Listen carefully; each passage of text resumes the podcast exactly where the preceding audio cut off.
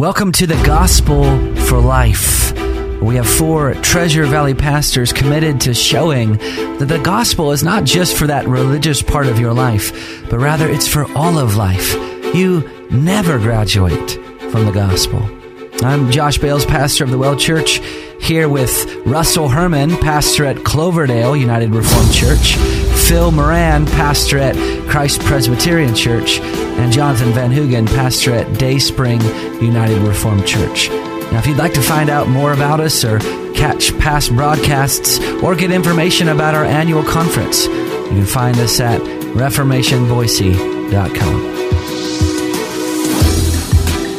All right, A.W. Tozer famously said in his book, The Knowledge of the Holy, that we tend by a secret law of the soul to move toward our mental image of God.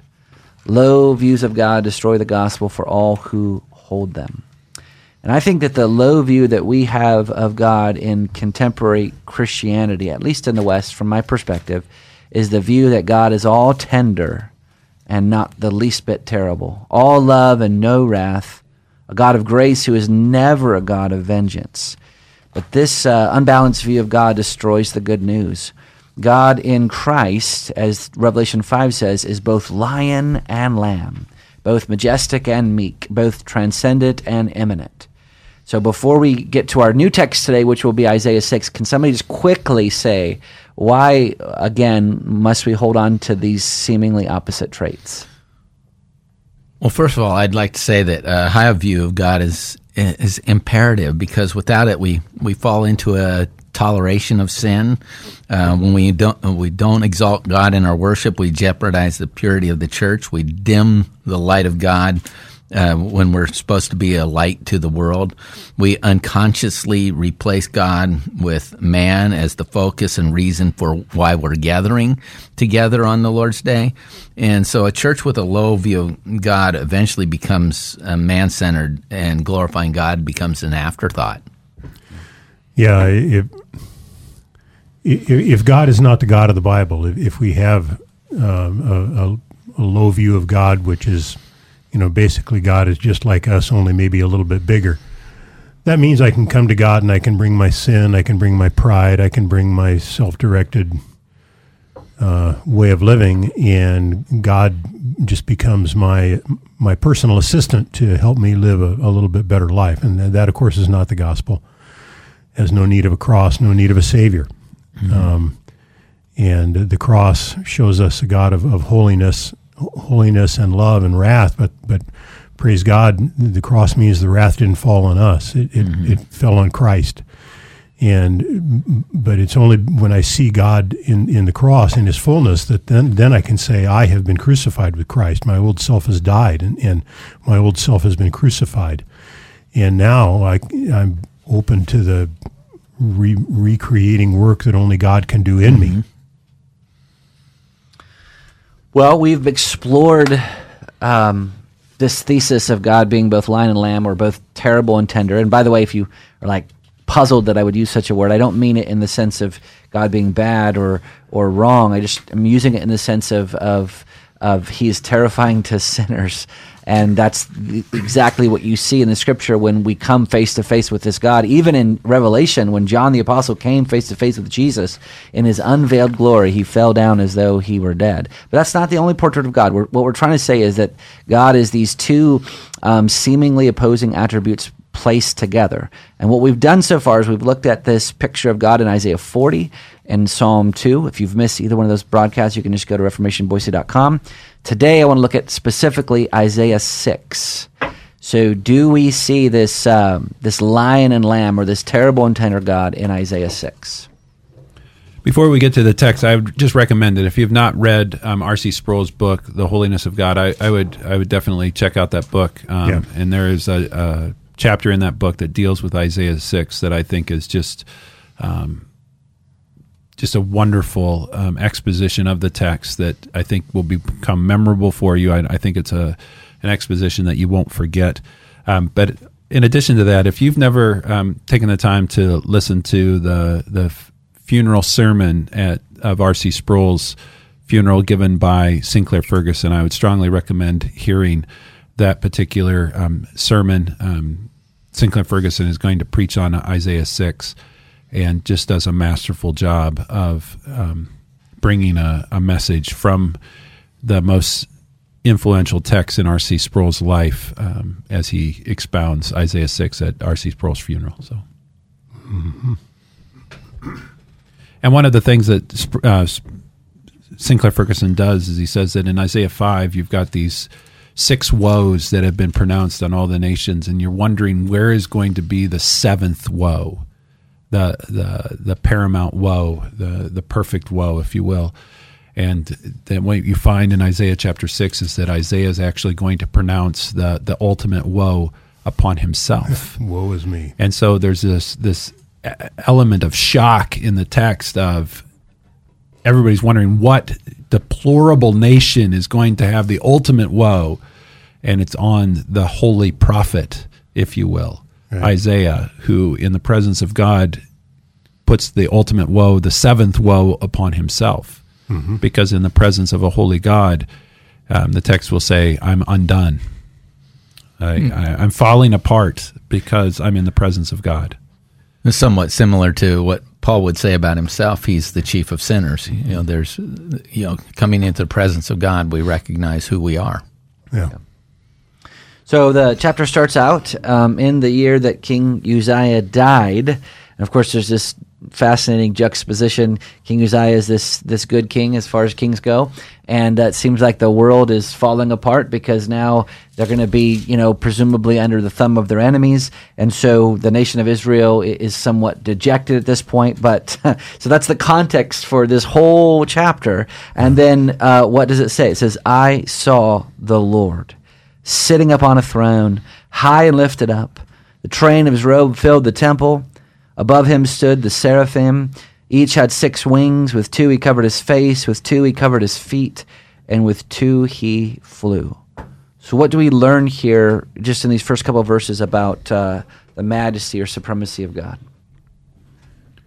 I think the setting is is incredible because you, you have Isaiah going to the temple, um, and there was a crisis of, of sovereignty in the land. King Uzziah, King Uzziah had, had reigned for what fifty some years, right? Right. And so he's they they're have this question of sovereignty. Who who's in charge? And the vision he has is God is.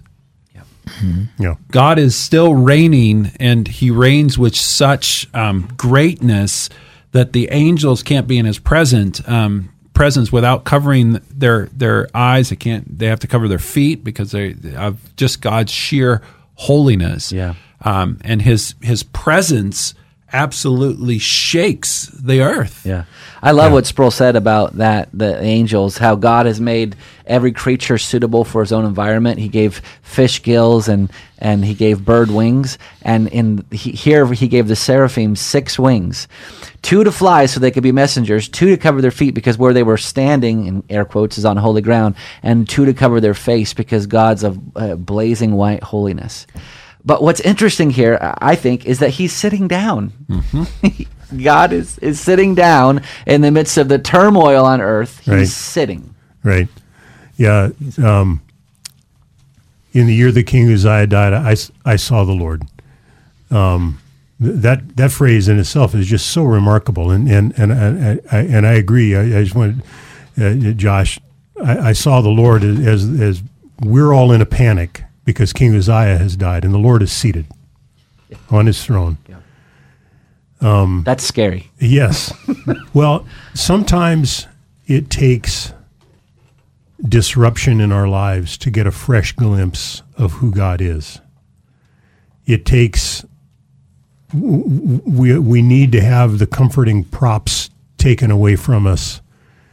It's when the ground shakes under us and our in our uh, normal sources of comfort are suddenly taken away from us, that we're open at that moment to a fresh vision of God. Mm-hmm. Now, that doesn't mean we should seek this kind of vision. Isaiah is a prophet of God, and so he's given a unique vision. Um, but he, he says, In the year the king of Uzziah died, I saw the Lord seated upon a throne high and lifted up. Uh, it's this incredibly exalted vision of this absolute sovereign, uh, before whom uh, he is undone. And the angels saying, uh, you know, the the the the, uh, the six winged angels hovering above in, in in his vision, singing, "Holy, holy, holy is the Lord of hosts." By the way, if that sounds familiar, uh, there's a well-known hymn, "Holy, holy, holy, Lord God Almighty." This this is where that's taken from. Mm-hmm. Holy, holy, holy is the Lord of hosts. Um, you may know that uh, well, I know all you guys around the table know this. Hebrew, the, the Hebrew language has no superlative. Mm-hmm. In English, we can say holy, holier, holiest. Mm-hmm. Uh, he, Hebrew doesn't have that gr- grammatical function. You, you, mm-hmm. you, can't. There's no word for holiest. What, the, what what Hebrew has is repetition. Right. So when you say holy, holy, holy, there is none holier. This is the ultimate in set apart holiness, purity, power. And and referring to him as the Lord of Hosts, as referring to his absolute sovereignty and power over all things. Uh. The Lord of Hosts is kind of it's kind of a military term in one sense. Yeah. It's a um, you know it's reminding us that uh, the extent of his power ex- uh, is extended over everything, over all the created realm. Right. Mm-hmm.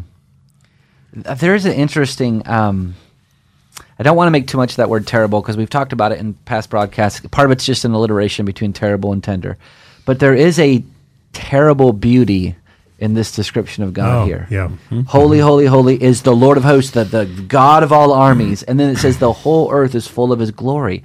Well, we, we know that it, beauty is at least one aspect of God's glory. I mean, th- they're terrified uh, everybody in, in heaven at this point is terrified in the, in the presence of God's majesty. But at the same time, they're saying there's no one as beautiful and lovely and and awesome as God. Hmm. That phrase "terrible beauty" strikes me every time I read this this this phrase here. So then, what happens next?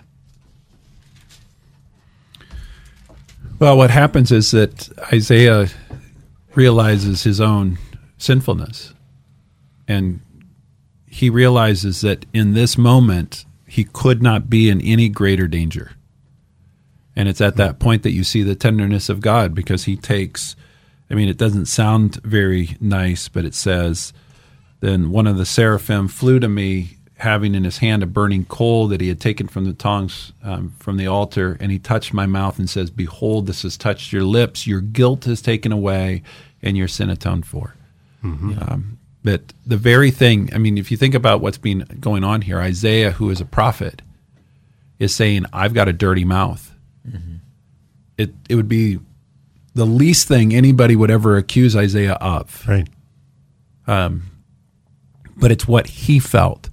Um, and it's oftentimes in, in our areas of, of our own strengths or perceived strengths that we see our greatest weakness, mm-hmm. our greatest sinfulness. Yeah and Isaiah saying, I have a filthy mouth, and everybody around me does too. Yeah. And it's God that comes and purifies him, forgives him, if you will. Yeah. Mm-hmm. And the and the and the picture is is it addresses it right at the point of his sin. If he's saying I have a dirty mouth, it, it, you know the the coal from the altar, you know, cauterizes that. It covers that. It, it it's directed right at the sin. Yeah, and of course, we know from John chapter 12 that what Isaiah saw was Jesus, mm-hmm. Jesus in all of his glory, and this atonement that is being made from the altar um, is a foreshadowing of Christ himself. Yeah. The reason why that Isaiah can stand before this, you know, terrible lion is because the tender lamb of God, Jesus Christ. Atonement. We need to remember that means at one with God. We're, we're at one with him. Yeah. Well, this has been the Gospel for Life. We hope that you've been enjoying these broadcasts. If you want to get caught up on any of them, you can subscribe to our um, podcast at iTunes. Just look for the Gospel for Life, or you can go to reformationboise.com. We'll see you next time.